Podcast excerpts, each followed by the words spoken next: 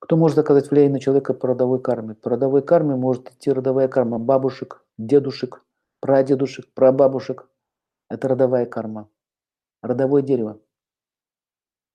А они вообще могут быть даже по крови, ну, как бы род, разные же бывают род.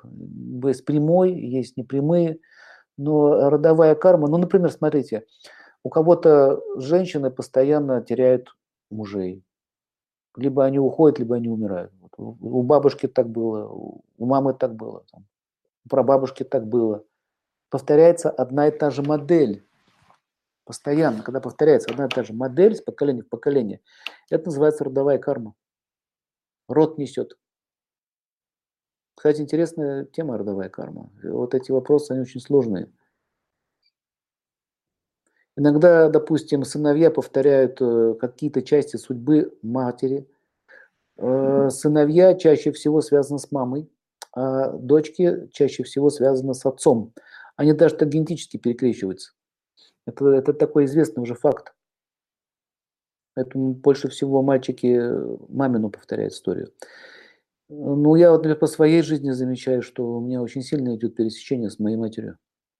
Мне вот она...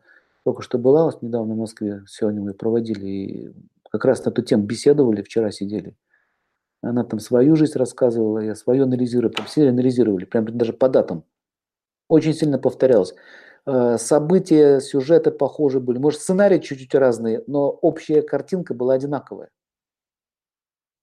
Вот, анализировали также еще других наших там родственников.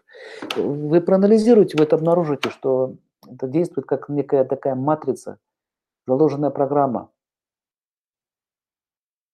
Вот чтобы снять эти программы родовые, например, многие женщины не могут выйти замуж не потому, что они некрасивы или недостойны, а потому, что у них лежит. Ну вот один из консультаций, это интересный был случай. То есть у них мужчины постоянно погибают. Постоянно погибают.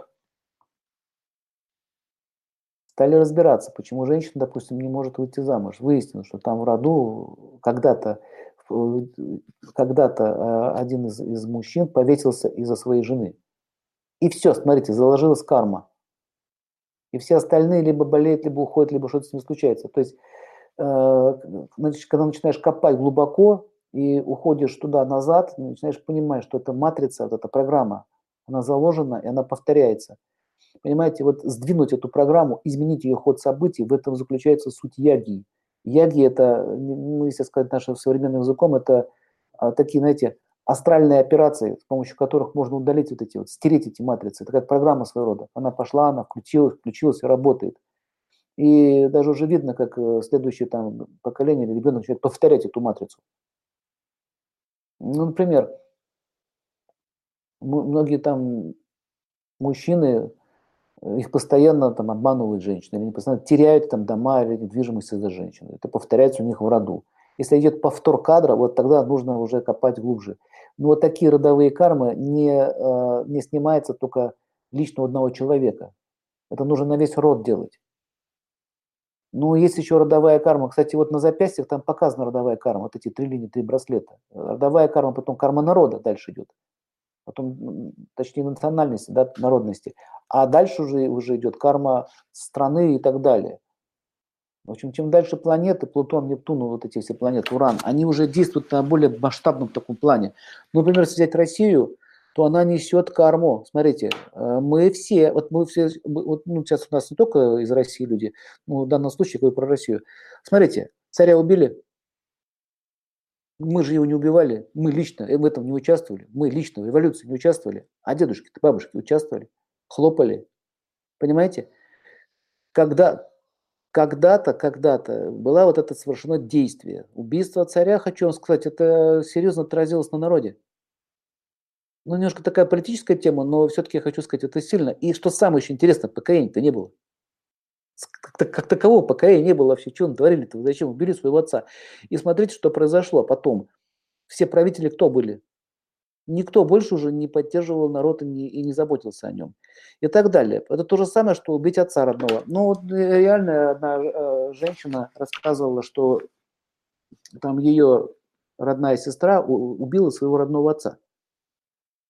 Ну вот у них он на весь рот это легло, на весь рот легло. Как может дочь убить отца? Ну, конечно, там объясняли, почему и за что, но тем не менее действие было совершено. Но вот народ, если взять народ в целом, то их правитель – это их отец. И вот такое действие, оно легло отпечатком на целый народ. Понимаете? И вот весь народ несет вот эту карму. Вот, например, заметьте, что есть германская карма, они там свое несут, американцы свое несут. То есть это вот эти такие масштабные такие кармические реакции. Вот, в одной стране так, в другой так. Вот у нас что происходит? Ну, вот никак не могут пройти какой-то барьер. Вот заметьте это. Вот не получается. Вот и все. Вот это называется национальная карма. Вот, поэтому участие, события, какие-то крупные политические события, организация войн или втягивание в войны. Вы знаете, что до сих пор еще не восстановилось равновесие между мужчиной и женщиной. Это скрывается тщательно, но до сих пор не восстановилось. Слушайте, сколько погибло людей? А кто основном погибал? Мужчины? Зачем столько мужчин поубивали? И спрашивается вопрос, в каком возрасте? В самом таком продуктивном возрасте. Поэтому потом пьянка началась повальная. Почему была пьянка, это уже другой вопрос, это бездуховность. И теперь мы уже оказались в 2018 году. 100 лет назад это началось, в 2018 году мы живем, да, сейчас живем. И спрашивается, как это отражается у нас? Очень сильно отражается. Это находится уже в записи, в Акаши-рекордах. Акаши-рекорды – это, по-русски сказать, это эфирные записи. И вы думаете, мы не будем на это влиять? Поэтому уезд из страны отчасти решает эти вопросы. Отчасти. Но очень интересная деталь. Я много общался с разными людьми. Вот, например, вот в Украине там война идет, какая-то странная. И у меня были люди из Донецка. Они еще уехали еще при Советском Союзе. Ну, они там жили в Донецке, то есть они там давно уже не живут. И они мне все рассказывали, что вот как только там началось, там проблемы начались, у них у всех начались проблемы здесь. Кто-то в Москве живет, кто-то в Петербурге живет. То есть они в 80-х годах еще уехали, там началось, и у них проблемы начались здесь. Очень интересная связь, очень интересная цепочка. Я прямо это заметил. Сколько у меня было вот людей из выходцев из Украины. Так вот, что самое еще интересное. Что самое еще интересное, потому что когда человек рождается, допустим, в Ленинграде там, или в Москве, или, допустим, в другом городе, в другой стране, вот он рождается, вот эта точка рождения, лагна, там, где он родился, широта, долгота, точка, это своего рода пуповина. Это своего рода пуповина, которая привязывает тебя к этому народу, к этой нации там, или к этому месту. Поэтому то, что там происходит, будет отражаться на нас.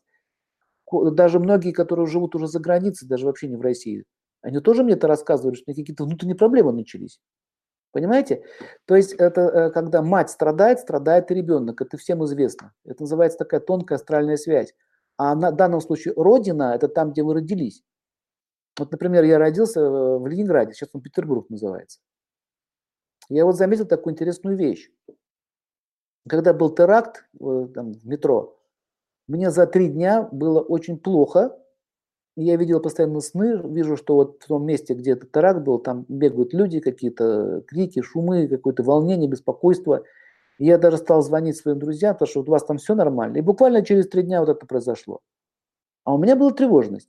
То есть спрашивается, я там уже не живу давно, уже больше 10 лет там не живу. И тем не менее, что происходит там, отражается. Просто люди не замечают этого. Даже если вы уедете жить в Нью-Йорк, ну, вы родились в Москве, все равно эта ниточка, она будет связана с вами. Вот это называется родовая карма со страной. А точнее не страной, а с точкой, с местом, где вы родились. Поэтому вопрос миграции – это очень интересный вопрос. Мы вот тоже сейчас с Ларисой Сергеевной говорили, она уже 40 лет как живет за границей. Тоже она с эмигрантами часто разговаривала, и я хотел даже договориться с ней, что вот такую тему дала по поводу миграции, как надо себя правильно вести. Понимаете? Потому что мы приезжаем на новую землю, но пуповина не оторвана. Поэтому можно это перерезать грамотно, и чтобы не мешало дальше развитию в другом месте. Вообще эмиграция – это своего рода реинкарнация. То есть вы переходите, как бы вы умираете в одном месте, рождаетесь в другом, только без смены тела. Тело остается тоже, а жизнь меняется. А смерть – это тоже эмиграция. Только вы жили в Москве, родились в Чикаго. Понимаете? Все, вы родились, у вас папа Джон, Мэри, мама, вы начинаете говорить по-английски. И с самого детства вы американец, а были вообще уже, не помните, что в Москве когда-то жили, что были Иваном. Вот, ничего не помните, все, и американец, полностью отождествляет себя с Америкой. Все, видите, вы реинкарнировали. У вас нету больше связей. Вот смерть, она обрывает вот эти родовые связи. Смерть тела имеется в виду. Душа-то бессмертна. А эмиграция, когда вы переезжаете с одного места в другое, это тоже смерть жизни в той стране и начало в другой. А связи-то остались.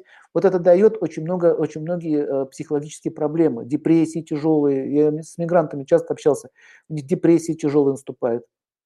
Один мужчина в Америке, он раньше в Советском Союзе снимал фильмы, он говорит, кинооператор, в глубочайшей депрессии находится, он не может с нее выйти. И назад не может вернуться, у него там все уже, все мосты сожжены.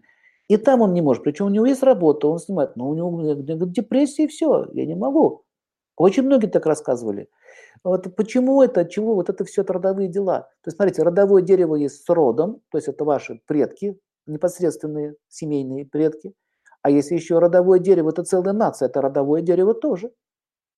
Это большая семья, нация – это большая семья.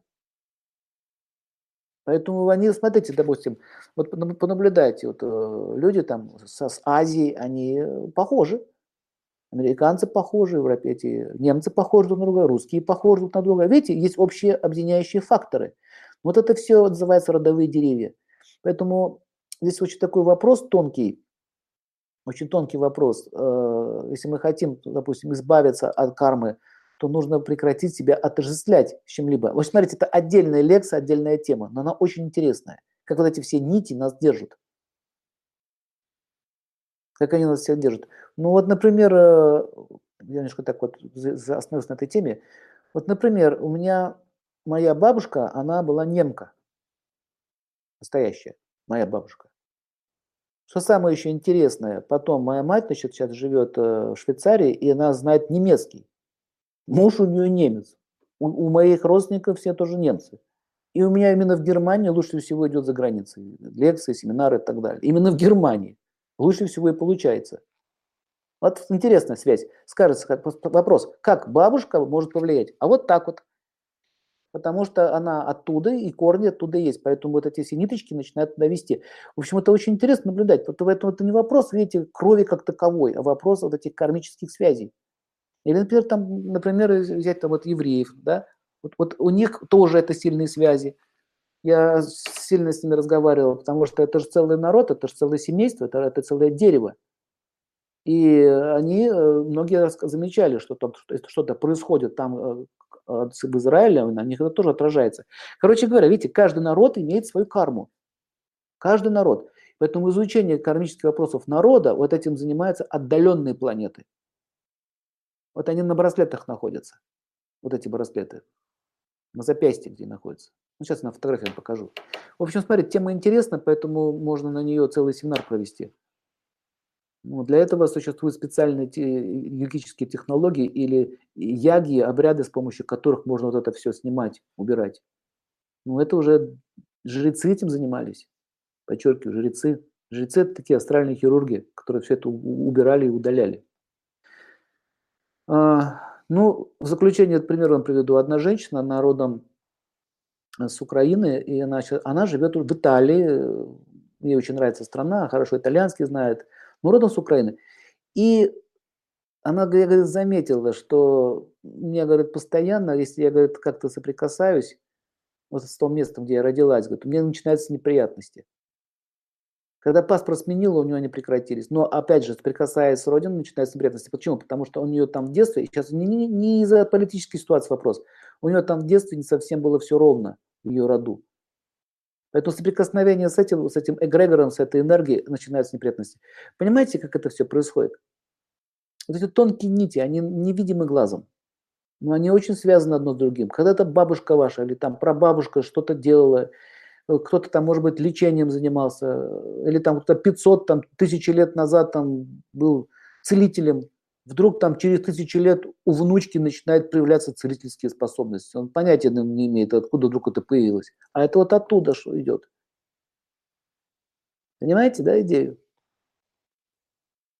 Вот это все родовые деревья называется. Очень интересная тема.